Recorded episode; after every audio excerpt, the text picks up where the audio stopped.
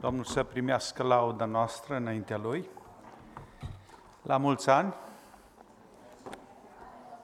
Uh, încercăm altfel. Hristos a înviat.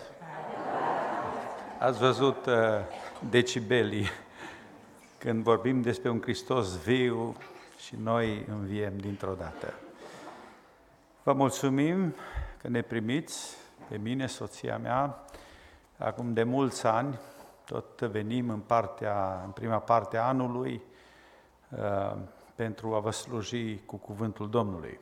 Și suntem mulțumitori și de data aceasta să ne dea Domnul uh, un timp uh, cu o inimă deschisă ca să pătrundă cuvântul în fiecare.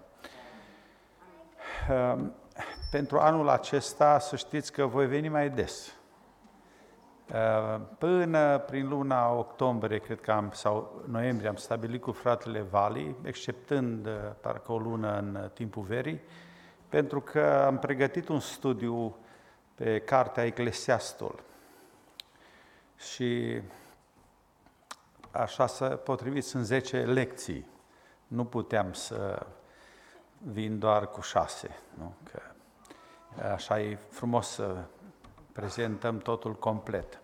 Nu știu dacă ați făcut vreodată un studiu, meditații pe cartea aceasta filozofică, cartea Eclesiastul, dar dacă Domnul ajută, vom pătrunde în ea și ne rugăm Domnului să ne cerceteze, mai ales mintea, să știți că e o carte grea.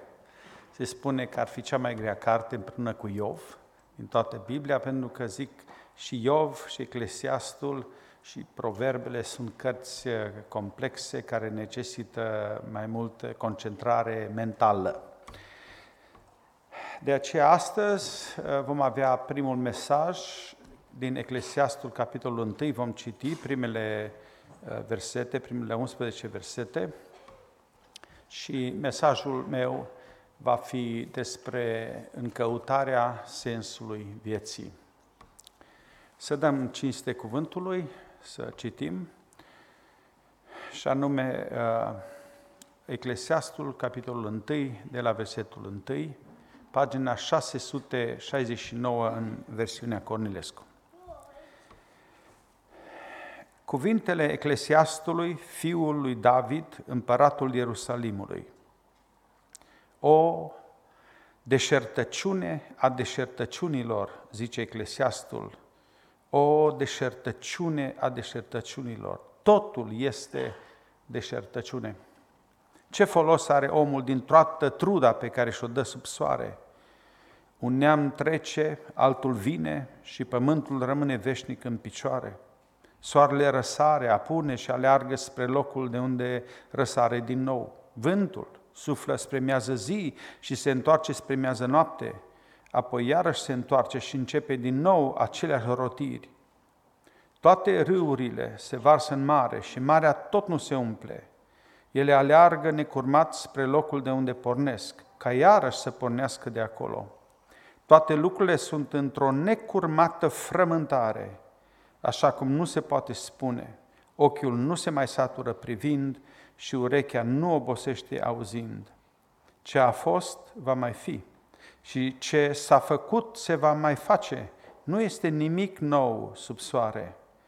Dacă este vreun lucru despre care s-ar putea spune, iată ceva nou, de mult lucrul acela era și în veacurile dinaintea noastră. Nimeni nu-și mai aduce aminte de ce a fost mai înainte și ce va mai fi, ce se va întâmpla mai pe urmă, nu va, lăsa, nu va lăsa nici o urmă de aducere aminte la cei ce vor trăi mai târziu. Amin. Să ne rugăm. Doamne, suntem uh, înaintea Ta și înaintea cuvântului Tău, pe care Tu ai hotărât să-l păstrezi în Cartea Sfântă. Nu va fi un cuvânt ușor pentru mulți, pentru că ne va scana viața ne va cerceta viața, gândirea, filozofia de viață.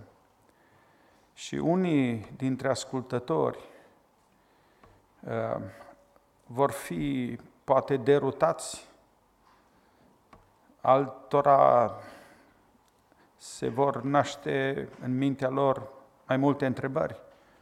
Dar acesta este cuvântul tău și avem nevoie de el. De aceea te rugăm să pregătești mintea noastră și inima noastră ca acest cuvânt să pătrundă în noi, explicat de Duhul Tău cel Sfânt. Eu sunt doar un instrument modest în slujire, dacă Duhul Tău nu mă asistă nici pe mine, nici pe ascultătorii mei, nu vom înțelege mare lucru. De aceea implorăm prezența Duhului Tău și interpretarea Lui să ne trezească pe unii, să ne consolideze credința la alții. Mulțumim pentru că vei fi aici prezent, pentru că te rugăm în numele Lui Hristos și în puterea Duhului Sfânt. Amin. Vă rog să ocupați locul.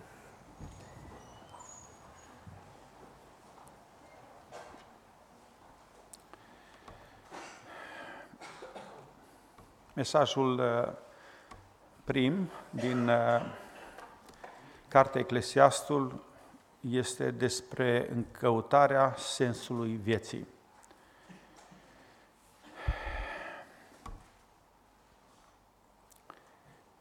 Trăim un sentiment ciudat astăzi, cel puțin așa îl percep eu. Tot mai mulți oameni uh, nu își găsesc sensul, scopul, semnificația în viață. Tot mai multe sinucideri, tot mai multe depresii și în biserică. Ca păstor de zeci de ani, îmi amintesc foarte bine de primii 20 de ani de slujire. N-am avut aproape niciun caz de credincioși care să își fi pierdut sensul vieții, să se fi gândit la sinucidere și să abandoneze biserica. Și motivul principal este că nu au găsit, n-au găsit sensul, motivul pentru care să trăiască. Totul li se părea efemer, trecător, fără sens. Și aceste probleme de ordin social, cum ar fi, să zicem, depresia, abandonul, nu sunt, zic, doar în domeniul social al societății, adică în afara bisericii, ci ele deja au pătruns cele spirituale. Mereu întâlnesc aceleași întrebări, așa cum autorul acestei cărți, Eclesiastul, le-a întâlnit în el și la cei din vremea lui. Cine suntem? încotro ne ducem, ce, ce să credem. Acestea sunt întrebări filozofice. Filosofia, pentru cei care uh, folosesc mai rar termenul sau uh, nu-l înțeleg, vine conceptul din două cuvinte grecești, filo, care înseamnă dragoste, și sofia, care înseamnă înțelepciune. Filozofia este dragostea de înțelepciune. Acum să vă liniștesc. Toți suntem filozofi. Sunt însă filozofi specializați pe anumite ramuri de, ale filozofiei, cum ar fi, să zicem, logica, uh, știu, sistemele de gândire ale lumii. Uh, suntem toți, adică persoane, care gândim viața. Avem această capacitate a discernerii, a identității, a determinării. Cum spunea un uh, filozof francez, Blaise Pascal, cu multe, mulți ani în urmă, Dumnezeu ne-a creat cu demnitatea cauzalității. Adică noi, ființele umane, cauzăm lucruri, determinăm lucruri, nu doar le primim și ne bucurăm de ele. Noi gândim viața, luăm uh, inițiative, uh, suntem ființe inovative. Da? De aceea, de pildă, astăzi, uh, toată știința, descoperirile științei, în toate domeniile, uh, înaintează așa de bine, așa de clar. Pentru că ne folosim de rațiune, de înțelepciunea pe care ne-a dat-o Creatorul. Determinăm lucruri. De aceea, așa ca o paranteză aici, când prezentăm Evanghelia altor oameni, să nu o prezent, ă, să prezentăm niciodată ca anti-intelectuală. Am mai văzut astfel de poziții, că noi, cu credința, cu alte cuvinte, noi nu gândim. Noi mai credem, ne aruncăm așa. Nu cred că este corect. Domnul Iisus Hristos, când citiți cuvântările Lui, sunt pline de consistență. Da? De aceea mulți nu l-au înțeles. De aceea noi astăzi predicăm din Biblie, ca să explicăm atât când ne pricepem, ce să înțelegem din Biblie. Uh, Apostolul Pavel, vă amintiți, uh, a vizitat Atena. În vremea aceea, când trăia Apostolul Pavel, secolul I, pe la mijloc, uh, se spune că existau trei capitale. Capitala politică a lumii de atunci era Roma, fiind Imperiul Roman, cucerise foarte multe zone. Apoi exista capitala spirituală a lumii de atunci, care era Ierusalimul. Și mai exista o capitală intelectuală, care era Atena. Și Pavel se duce drept în mijlocul Atenei. În centru acolo exista o platformă, o piață unde se întâlneau filozofii. Și Pavel intră în discuție cu ei și le prezintă la nivel mai intelectual, mai sus, mai, știu eu, filozofic, cine e Dumnezeu, ce așteaptă Dumnezeu de la noi. Unii au crezut ce a spus el, alții nu. Cei mai mulți l-au respins. Pentru că aducea ceva ciudat. Și știți ce a deranjat cel mai tare? Când Apostolul Pavel a vorbit despre înviere. I-a deranjat și de, că Pavel vorbea despre judecată, dar zice că textul că în momentul în care a spus că va exista un om care va judeca și pe acesta Dumnezeu l-a înviat din morți, s-a oprit. Pentru că um, a crede despre înviere e mai presus decât rațiunea noastră. Și de aceea, vedeți, unii oameni trăiesc în viața aceasta, având Dumnezeul lor de bază sau, să o spun mai, uh, mai puțin religios, uh, și-au, și-au format uh, platforma vieții, adică stre, uh, hmm, își verifică tot ce trăiesc prin rațiune. Dacă nu înțeleg rațional, nu mai cred. Ori a crede în Dumnezeu, a crede în Scriptură, în înviere, uh, e dincolo de rațiune. Dar Dumnezeu ne cere să folosim și rațiunea în a-L prezenta pe El și Evanghelia Lui. Această carte, Eclesiastul, care, vedeți, subtitlu este trecut sau propovăduitorul, pentru că cuvântul eclesiast asta înseamnă cel care propovăduiește, cel care predică. Această carte pune foarte multe întrebări filozofice și caută să le răspundă. La începutul cărții, ceea ce noi am citit uh, din capitolul 1 până de la 1 la 11, se putea citi întreg capitolul, se numește prologul cărții. Aici autorul se prezintă pe el ca eclesiastul, ca să arate ce rol are el prin această scriere, să ne propovăduiască, să ne vestească ceva. Sunt foarte multe meditații de ale lui despre viață. Unii teologi cred că este Solomon, împăratul, cei mai mulți de altfel, alții cred că e altcineva care a scris sub uh, coordonarea lui uh, Solomon. În sfârșit, sunt o felul de teorii, nu contează așa mult. Câteodată am să folosesc Solomon sau simplu eclesiastul. Uh, el ce face? Adună idei despre viață, despre filozofia vieții și ni le propovăduiește. Cred că motoul, tema, nu tema principală a cărții, tema principală a cărții este Dumnezeu, să știți. Credința în Dumnezeu.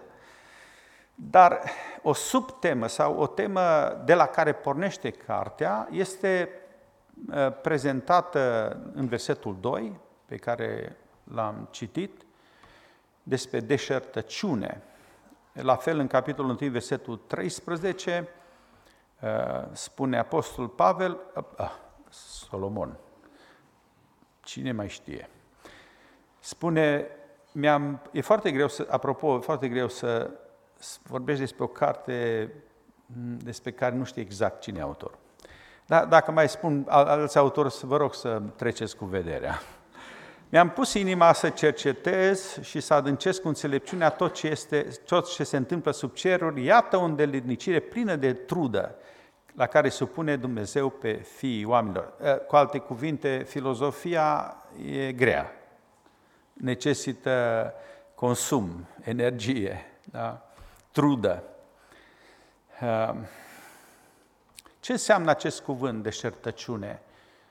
De aici avem deșert, sau de la deșert avem deșertăciune, este, se referă la ceva fără sens, fără semnificație, uh, lipsa valorii, starea de goliciune lăuntrică, sufletească, starea de nonsens. Asta este deșertăciunea. Uh, concluzia cărții o anticipez de ea pe, uh, deja, uh, așa cum e în capitolul 12, care cred că este și tema principală a cărții, și anume că doar o credință într-un Dumnezeu personal da, dă sens vieții tale. Deși Dumnezeu, termenul în sine, nu apare foarte des în această scriere. Totuși este, este prezent acolo. Este o carte despre existența umană.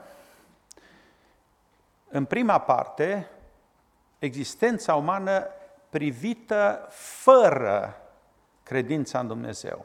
Rar veți găsi prezența lui Dumnezeu în primele capitole. Și apoi, undeva de la uh, sfârșitul capitolului 5, Uh, sau chiar începutul capitolului 5, depinde cum, ce structură folosești, se vorbește tot mai des, tot mai clar despre credința în Dumnezeu care îți dă răspuns întrebărilor tale de la început despre sensul vieții. Cartea aceasta ne ajută pe toți. Dacă a fost scrisă de Solomon, de fapt, izul Uh, acestei cărți este clar, uh, ne duce la un bătrân, la un om care a trecut prin viață. Pentru că el mereu afirmă lucrul acesta, e, uite, acestea le-am învățat și mai târziu, la în capitolul 12, vorbește despre cum îmbătrânește cineva și apoi vorbește tinerilor, brusc dintr-o dată. Să vă spun eu, zic, cum a trecut viața și ce am înțeles din ea și ăsta e finalul lucrurilor. Din tot ce v-am spus este acesta temete de Dumnezeu, păzește poruncile Lui. Da? Uh, adică sensul vieții este găsit doar în credința și în relația cu Dumnezeu. De câteva ori, el uh, atrage atenția la greșelile pe care le-a făcut în viață. De aceea îi îndrumă pe tineri să nu repete aceleași greșeli. Îi vrea înțelepți. Da? Ehm, deci, cartea aceasta, în primul rând, este o carte filozofică. Ehm, este, se spune, singura carte filozofică din Biblie și poate cea mai importantă carte de filozofie din istoria omenirii. A intrat în canonul biblic, evreii au considerat că este o carte inspirată și au păstrat-o acolo. Deși în mare parte e negativistă, e pesimistă. Totuși, rabinii din trecut și apoi creștinii au adoptat această carte. Pentru că importanța cărții nu derivă atât de mult din forma ei, ci din conținutul ei. Forma e foarte simplă, directă, fără sofisticări, conținutul însă este magistral. O carte sinceră, transparentă, care descrie viața autorului, așa cum a fost și uh, ne ajută să găsim sensul vieții. În al doilea rând, spuneam că este o carte inspirată, inspirată de Duhul lui Dumnezeu. Asta e credința mea, sper și a dumneavoastră. Uh, este inclusă, zic, în canonul biblic și îl considerăm cuvântul lui Dumnezeu revelat. Se găsesc foarte multe teme, deși nu sunt abordate toate în detalii, teme teologice, cum ar fi revelația în capitolul 3, închinarea în capitolul 5, moartea în capitolul 7, judecata în capitolul 12. Găsim trimiteri la crearea omului, la căderea omului în păcat și la dorința lui Dumnezeu de a salva omul de condamnarea eternă. E o carte a monologului, nu a dialogului, dar credem că este un monolog inspirat, uh, o revelație, cum spunea cineva, prin întuneric, nu prin lumină. Pentru că are, zic, mai pornește de la dezamăgirile vieții autorului și ne vom ocupa de toate acestea. Sunt șase teme uh, așa practice, pentru că uh, îi spun totuși Solomon de acum înainte să nu fie, să nu greșesc. Uh, Solomon, am, am grupat eu cele șase încercări ale lui de a găsi sensul vieții. Da, sunt șase încercări, pe fiecare o vom analiza uh, separat pentru că eu cred că e nevoie de aceasta. Plăcerea, unii oameni caută sensul vieții în plăcere. Doi, munca, cei care muncesc și cred că ăsta e sensul final al vieții, să adune, să, în sfârșit, să trăiască în siguranță. Trei, puterea, da? Știți la cine mă gândesc acum, care vor numai putere, ei fără putere, nu știți la cine mă refer, la politicieni. Da. Patru, dreptatea sau uh, neprihănirea sunt unii care caută sensul vieții într-o viață neprihănită. Și îți vine să spui, da, ăsta e sensul vieții. Veți vedea că Solomon mai târziu spune, dacă numai asta vrei să fii neprihănit în viață, nu-i, nu-i total. Da? Scopul vieții nu este să fii drept în viață, corect, ci este să crezi în Dumnezeul tău. Da. Și apoi uh, uh, bogăția, unii cred că sunt fericiți în viață doar uh, prin a strânge, a-și umple buzunarele. Și a patra variantă încercată și de Solomon a fost înțelepciunea. Exact asta, să fie filozof, să cunoască tot mai multe, dar uh, și aici a fost dezamăgit. Toate aceste șase variante de a găsi sensul vieții l-au dezamăgit pe Solomon. De aceea, în ultimele mesaje, uh, ne vom îndrepta spre uh, o filozofie de viață ajustată, corectă, uh, care se raportează la Dumnezeu. Deci, concluzia lui, așa cum vom vedea, va fi că toate aceste obiective te vor dezamăgi dacă, dacă și numai dacă te uh, uh, sunt pentru tine un obiectiv în sine de a fi fericit. Ați văzut că în toate aceste variante și Solomon le-a încercat, dar l-a exclus pe Dumnezeu. De aceea sunt fără uh, finalitate. Dar dacă în fiecare din aceste șase domenii de viață îl pui pe Dumnezeu, toate au sens. Da? Ați înțeles? Toate au sens. Un pic de plăcere, toți avem. Să începem doar cu mâncarea. Da? Uh, în muncă este bucurie când îl incluzi pe Dumnezeu și faci ceea ce faci pentru că Dumnezeu e suveran și tu vrei să-i onorezi numele. Are sens.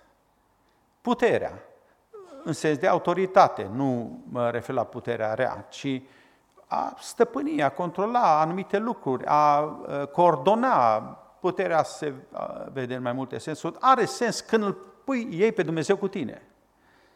Dreptatea, da, să trăiești corect, să trăiești în neprihănire, cum să n-ai dacă o faci pentru onorarea Dumnezeului cel Sfânt, nu pentru tine.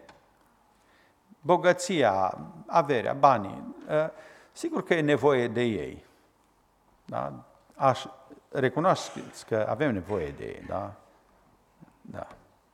Dar dacă îl inclus pe Dumnezeu și în zona aceasta vieții tale, binecuvântările vor fi pe măsură și înțelepciunea, da, E nevoie să cunoaștem, dar adevărata înțelepciune este frica de Domnul. Da? Frica de Domnul este începutul înțelepciunii. Și uitați-vă acum cu mine din nou la capitolul 1, pentru că aici găsim foarte scurt, am să prezint cum arată o viață fără scop fără frică de Dumnezeu, fără credință. Pentru că asta spune Solomon aici. Nu vorbește nimic despre Dumnezeu aici. El se situează, în, începând din acest uh, capitol, în poziția celui care a gustat viața, a căutat sensul vieții, fără să-L includă pe Dumnezeu. Și iată ce înseamnă această viață fără scop, fără Uh, finalitate. Întâi, versetul 2 și 3, deșertăciune a deșertăciunilor. Totul este deșertăciune. Ce folos are omul din toată truda pe care o să dă sub soare? Ce spune aici Solomon? Este că viața e efemeră, trecătoare, uh, e o goană după vânt, Uh, este sentimentul celor dezorientați și dezamăgit. Fără o ghidare a vieții, viața e goală, deșertăciune, fără sens. Versetul 4 și 5. Un neam trece, altul vine și pământul rămâne veșnic în picioare, soarele răsare, apune și aleargă spre locul de unde răsare din nou. Observați ce spune. Este un ciclu al vieții. E ca un cerc. Ai pornit viața și te întorci tot la de unde ai pornit. Asta înseamnă repetiție, repetarea unor lucruri, a unor principii, a unor ă, trăiri, fără să se ajungă nicăieri. O continuă frământare, spune la un moment dat uh, autorul. Uh, ce te poate ține în viață este să ai un final, să știi unde ajungi. Da? Pentru că ajungi undeva, când se termină viața aceasta pământească. Dar cine n-are scop, uh, există în uh, filozofie conceptul de timp ciclic și uh, timp liniar. Timpul ciclic este când E filozofia aceea care vede totul că se întoarce înapoi. Ați auzit de reîncarnare. Exact asta susține, că dacă noi murim, ne reîncarnăm în animale și ai oferte. E, cum poți să crezi așa ceva? Această gândire filozofică bazată pe ciclic, pe repetiție, nu este gândirea creștină. Noi nu credem asta. A doua variantă este viața și timpul privite ca privite uh, liniar, adică tu te-ai născut într-o zi și într-o zi mori. Deci nu te întorci înapoi, nu te reîncarnezi sau alte filozofii. Ce credem noi este că viața are sfârșit, dai socoteală de tot ce ai făcut în viața aceasta Creatorului tău. Deci ai grijă cum o trăiești. Versetul 8 din capitolul 1 spune, toate lucrurile sunt într-o necurmată frământare, așa cum nu se poate spune, ochiul nu se mai satură privind și urechea nu obosește auzind. Adică ce vrea să spună că uh, există viața fără uh, scop este o viață fără împlinire. Uh, lipsa de mulțumire, de împlinire uh, interioară, că ai săvârșit ceva, că ai finalizat ceva, că ești tu complet.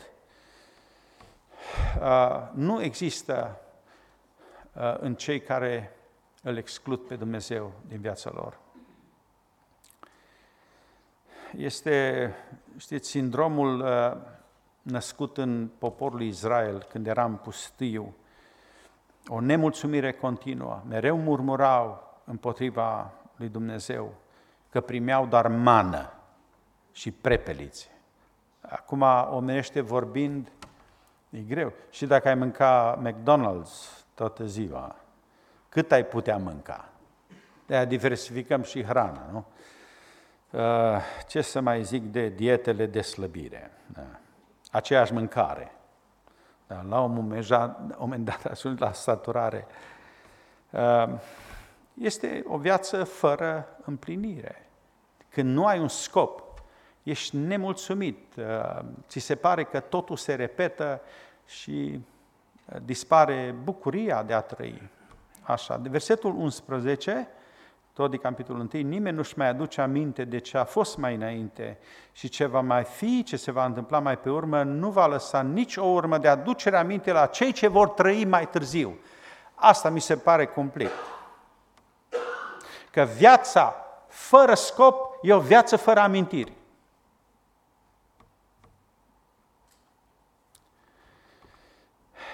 viața atunci apare ca un fel de istorie antică, nu-ți mai pasă de ele anumite lucruri ce ai făcut acum și aici. Uh, și îți dai seama că după un timp nu te mai știe nimeni. Cum zice română, toată minunea ține trei zile. Uh, și am ascultat, acum mă apropii și de pensie. Dar am ascultat oameni care și-au pierdut sensul vieții, au intrat, intră în depresie în momentul în care se pensionează. Că nu mai au obiectiv, nu mai bagă nimeni în seamă. Copiii sunt plecați, nepoții... A, așa, spun că și eu am acum 10. Sper să nu facă greșelile altora. E cumplit să te vezi marginalizat să nu le mai pese altora de tine. Și aici prind ocazia că suntem încă la început de an, vă rog, căutați-vă părinții, sunați Unii n-ați făcut-o. Uh, să trăiești în viață, să muncești ani și ani de zile, să îi ajuți pe alții, întâi pe copii, și ei să uite de tine. Asta spune Solomon. Dacă n-ai credință, dacă n-ai obiectiv în viața asta, la capătul timpului tău, să știi cine ești și pentru ce ești acolo și ce te așteaptă, intră acest sentiment de depresie, de întristare, de descurajare în inima ta. Și poate să dureze mult, prea mult, că te vezi nefolositor, inutil pentru ai tăi sau pentru societate. Și asta spune Solomon, este o viață fără amintiri. Amintirile sunt extrem de importante, mai ales după o vârstă. Când uh, mă întâlnesc cu copii, am doi în America, avem doi în America și depănăm amintiri. Așa că nu stăm cu ei, așa la un an, doi ani de zile ne vedem. Uh, și ce le place lor să povestim? Despre trecut, despre copilăria lor, despre când am ieșit numai noi familia. Sunt fascinați, trăiesc și ei amintirile copilăriei. Și când ne ducem, eu sunt atent să povestesc mult cu ei. Povestea este, uh, alimentează sufletul nostru cu speranță. Uh, deci, concluzia este că fără un scop în viață, uh, vei deveni disperat, vei spune că totul e deșertăciune, vanitate, goliciune, și, uh, da, nu vă mai spun, nu mai stau prea mult aici, că simt că vine depresia la unii. Da. Uh, și atunci, ce avem? Solomon are, prezintă în cartea lui câteva soluții să scapi de sindromul deșertăciunii. Și spune că sunt două variante mari. Prima variantă, să nu crezi în Dumnezeu, să nu incluzi credința în filozofia ta de viață. Sau, în alți termeni, veți întâlni mereu expresia, să gândești doar sub soare. Și apoi veți găsi expresia care uh, contracarează această perspectivă, să trăiești uh, dincolo de soare, asta eu o spun, uh, să fie simplu. de. ai două, două variante de filozofii. Sunt două filozofii majore în viață și apoi ele se ramifică. Să te uiți la viață doar sub soare, din perspectiva uneia care crede că viața se termină aici, sau să trăiești, să aplici cealaltă filozofie de viață, filozofia dincolo de soare și să te uiți de sus în jos la viață, nu de jos în sus. Asta îți va echilibra viața, gândirea, inima. De aceea, varianta de a căuta sensul vieții sub soare, deci fără să incluzi că există un Dumnezeu transcendent dincolo de uh, ce se vede, Varianta aceasta și ea uh, este tratată de autor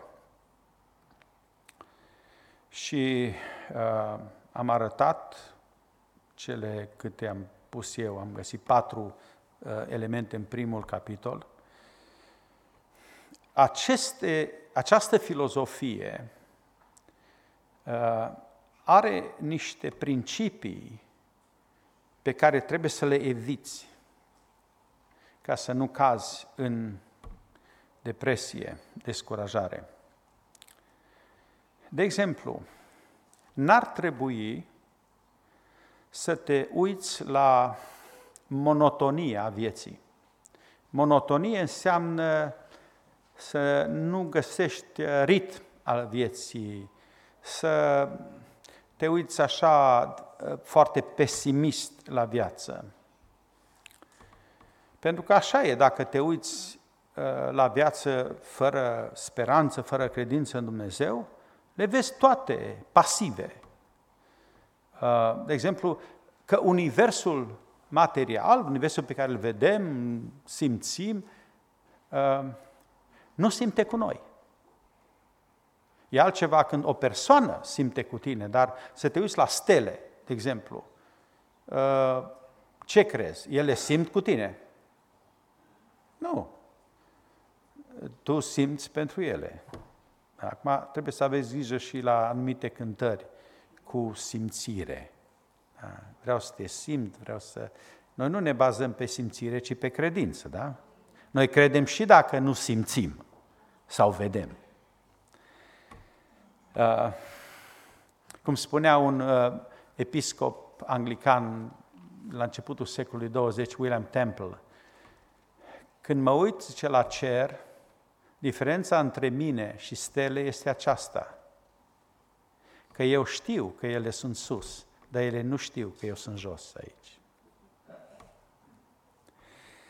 Uh, universul nu simte, deci nu ai voie să te uiți pesimist, uh, să-ți vină necredința, îndoiala. Uh, da. Pentru că Universul nu are preferințe.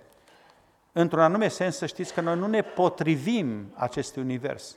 De aceea speranța noastră și promisiunea noastră că este atunci, că atunci când încheiem viața de aici, uh, intrăm într-o altă formă de viață, de existență. De acolo a venit Hristos și acolo s-a întors. Că noi credem în întrupare și în înălțare, da? De ce credem asta? Pentru că noi nu suntem potriviți pentru lumea aceasta decât temporar. Parțial suntem aici. Al, al doilea lucru de care trebuie să te folosești, să nu rămâi un pesimist așa în viață, este să eviți uh, a vorbi prea mult despre moarte. Pentru că îți intră în tine frica de moarte, care frica de moarte e folosită de cel rău să-ți paralizeze bucuria de a trăi, chiar în viața aceasta. Și sunt, am întâlnit uh, credincioși care aveau problema aceasta. Intras, intrau în depresie pentru că se gândeau tot, prea mult, tot mai mult, prea mult că vor muri. Un creștin nu are voie să facă asta, pentru că el știe că nu, finalul nu este aici. Nu? Noi avem o speranță, Hristos în noi, nădejdea slavei. Uh, moartea este ceva real. Nu vreau să spun să nu negi existența morții. Am să vorbesc mai mult în seria aceasta despre moarte. Uh, dar a te gândi constant la scurtimea vieții, la inevitabilitatea morții, poate fi cea mai bună platformă uh, pentru care viața o vezi ca o deșertăciune. Acum, ca să vă încurajez puțin, uh, știți că din momentul uh, nașterii începem să murim. Da și ne-am născut goi și cam așa plecăm înapoi, metaforic vorbind. De aceea unul ca Alexandru cel Mare, care a fost un uh, rege, împărat, pentru că împăratul domnește peste mai multe țări, Alexandru cel Mare, înainte de Hristos, a cerut să fie înmormântat cu o mână goală ieșită din sicriu, ca să arate deșertăciunea vieții, vanitatea, efemeritatea, scurtimea vieții și uh, faptul că nu o poți evita. Al treilea lucru pe care vă amintiți că l-am pomenit este să eviți a gândi viața, uh, timpul, timpul pe care tu îl ai, ca o repetiție nesfârșită. Pentru că Solomon așa spune, asta l-a derutat. Prima parte, v-am spus, e descurajatoare, pentru că Solomon aici vorbește despre experiențele lui, când nu credea în Dumnezeu. Da. Ehm, de fapt, timpul e doar un alt cuvânt pentru moarte. Noi credem în finalitate. Ehm, ehm, găsesc foarte mulți gânditori seculari, necreștini, că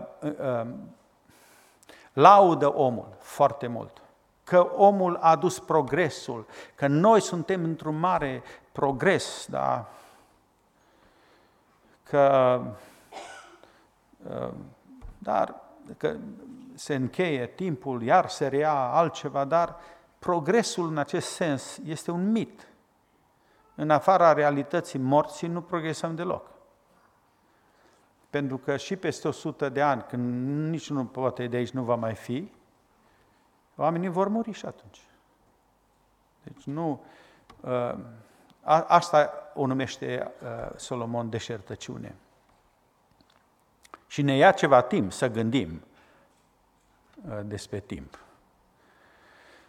Bun, încă ceva aș vrea poate să avertizez. Să nu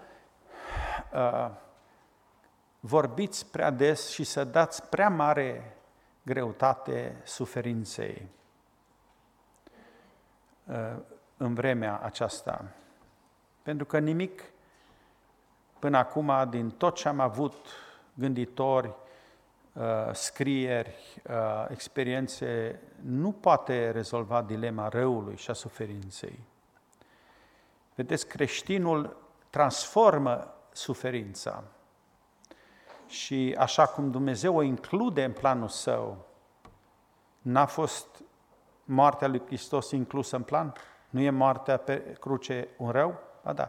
Deci așa cum Dumnezeu a inclus uh, răul și suferința în planul său, um, înseamnă că suferința în sine are și o latură de maturizare, de sfințire personală.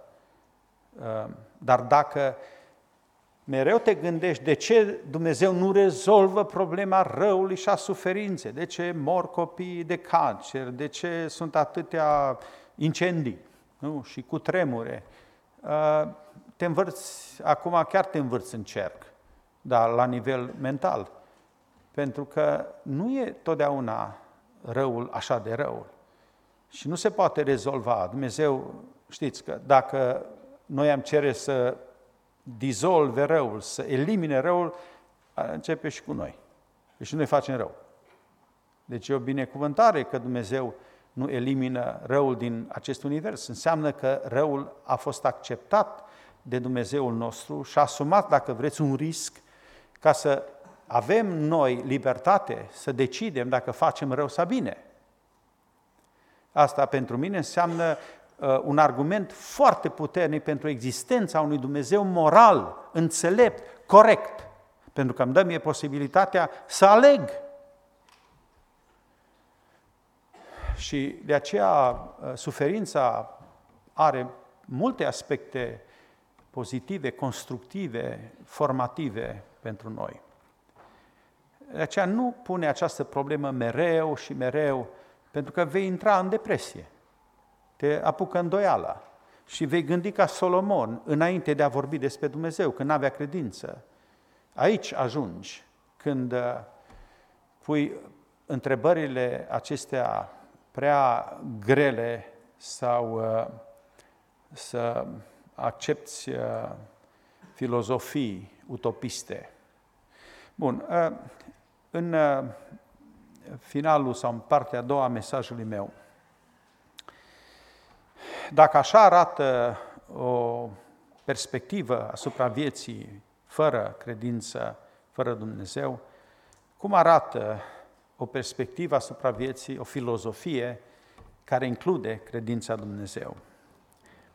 Uh, poți ieși din dilemele acestea pe care le-am spus, despre rău, despre timp, despre uh, moarte, poți să ieși din, despre monotonia vieții, poți să ieși din ele, Uh, printr-o filozofie corectă asupra vieții, să te uiți diferit. Deci aici este nevoie de o schimbare de mentalitate, așa numita metamorfoză, da? o schimbare a gândirii sau o metanoia. Pentru că atunci când cineva devine creștin, el îmbrățișează o filozofie de viață nouă, o minte nouă, o gândire nouă. Asta se întâmplă cu el. Duhul lui Dumnezeu lucrează în centrul personalității acelui om și la nivel mental și la nivel moral. Și aduce o nouă filozofie de viață. Asta i-a făcut pe primii creștini să accepte, nu zic cu bucurie, dar cu încredere, chiar și martirajul. De ce să-ți dai viața uh, de tânăr prea repede, când familia ta rămâne? Pentru ce? Pentru credința în cine? Tocmai aici era secretul. Că puterea de a merge în martiraj, de a suferi pentru ce crede, venea, venea de la Dumnezeu, de la Duhul lui Dumnezeu, nu de la tine. Deci, uh, presupoziția de bază de la care trebuie să pornească orice credincios, orice creștin, este că Dumnezeu există. Așa spune în Evrei 11 cu 6, trebuie să credem că El este și că răsplătește pe toți cei ce-L caută. Deci, cu ce vei fi răsplătit? Că întâi îi dai credit lui Dumnezeu, că El există. Și atunci vine răsplata de la Dumnezeu. E ca și cum ai spune, poate că Dumnezeu există. Hai să pornesc cu prezupoziția aceasta. Că El există. Poate că n-ai la început așa încredere puternică, dar îi deschizi ușa Duhului care să vină în tine și zice că vei fi răsplătit cu credință. Uh, este o conlucrare aici. Trebuie să fie și inițiativa ta, dar primul care are inițiativă este Dumnezeu, pentru că El există. De aceea spune că atunci când Lidia l-a ascultat pe Apostolul Pavel vestindu-l pe Hristos, Dumnezeu, Domnul i-a străpuns inima. Da? Ea a dorit să asculte, dar nu e decisiv. Decisivă a fost străpungerea făcută de Duhul lui Dumnezeu și s-a produs acea metanoia, naștere din nou, regenerare, cum vreți să o numiți.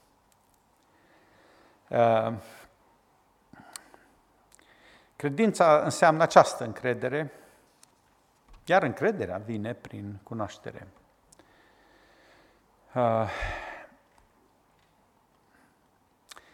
am ceva totuși pozitiv de spus, de spus despre eclesiastul, despre propovăduitor, că nu face o greșeală pe care o fac unii gânditori, teologi, filozofi astăzi. Și anume, uh, ei sunt cei care, așa mi se pare mie, că trasează perimetrul, pun normele, cum să te raportezi la Dumnezeu. De exemplu, unii spun că Dumnezeu poate să uh, trăiască uh, anumite sentimente când El e sentimente noi, când El are relații cu noi. Da, El există, noi avem relații cu Dumnezeu, dar și Dumnezeu când are relații cu noi, își îmbogățește natura Lui, esența Lui. Deci asta este o erezie. Da? Am, am avut grijă să spun repede ca să nu ziceți amin. A spune că Dumnezeu e într-un proces de îmbunătățire a esenței, nu de schimbare, ci de îmbunătățire, este o mare erezie. Da? Uh, și lucrând cu aceștia mereu, gânditori aceștia, am găsit un lucru comun la toți aceștia, o anumită mândrie. Ei vor să le explice pe Dumnezeu, din potrivă. Și asta zic am apreciat la Solomon, la Eclesiastul, că arată foarte multă umilință, smerenie, când își conturează filozofia, el spune că acest Dumnezeu transcendent și personal există și că îi vom da socoteală la sfârșit. Fiecare om va fi judecat și există suficiente semne ale faptului că Dumnezeu este într-o altă lume, adică trăiește în această lume supranatural sau metafizică. Și aceste semne pe care noi le vedem pot să fie conștiința, zice Pavel în Roman 1, raționalitatea Și ce spune chiar Solomon, și asta mi-a plăcut, și recunoașteți versetul în uh, capitolul 3, versetul 11, că orice lucru Dumnezeu îl face frumos la vremea Lui, a pus în inima oamenilor chiar și gândul veșniciei. Deci, El recunoaște că structura ființei noastre este creată, construită, dacă vreți, pentru veșnicie. Da, pentru veșnicie. Da, Dumnezeu dorește fericirea creaturilor Lui, vom vedea pe parcurs că trebuie să ne bucurăm de viață și plăcerea de a munci, de a studia, dar cel mai important este să ai părtășie cu acest Dumnezeu, cu acest Creator. Acestea fiind zise, cuvântul meu de final pentru prima, primul mesaj este a, a, sumarizat astfel. Atunci când îl excluzi pe Dumnezeu, îl creator, din filozofia ta de viață, te uh, obții perspectiva ciclică asupra vieții, îți apare sentimentul de nonsens, de deșertăciune și poți sfârși în depresie, descurajare și chiar suicid. Dar atunci când îl incluzi pe Dumnezeu în filozofia ta de viață, ca și creatorul tău, totul absolut se schimbă, găsești sens, până și moartea își găsește locul într-o perspectivă liniară, când este un început și este un final.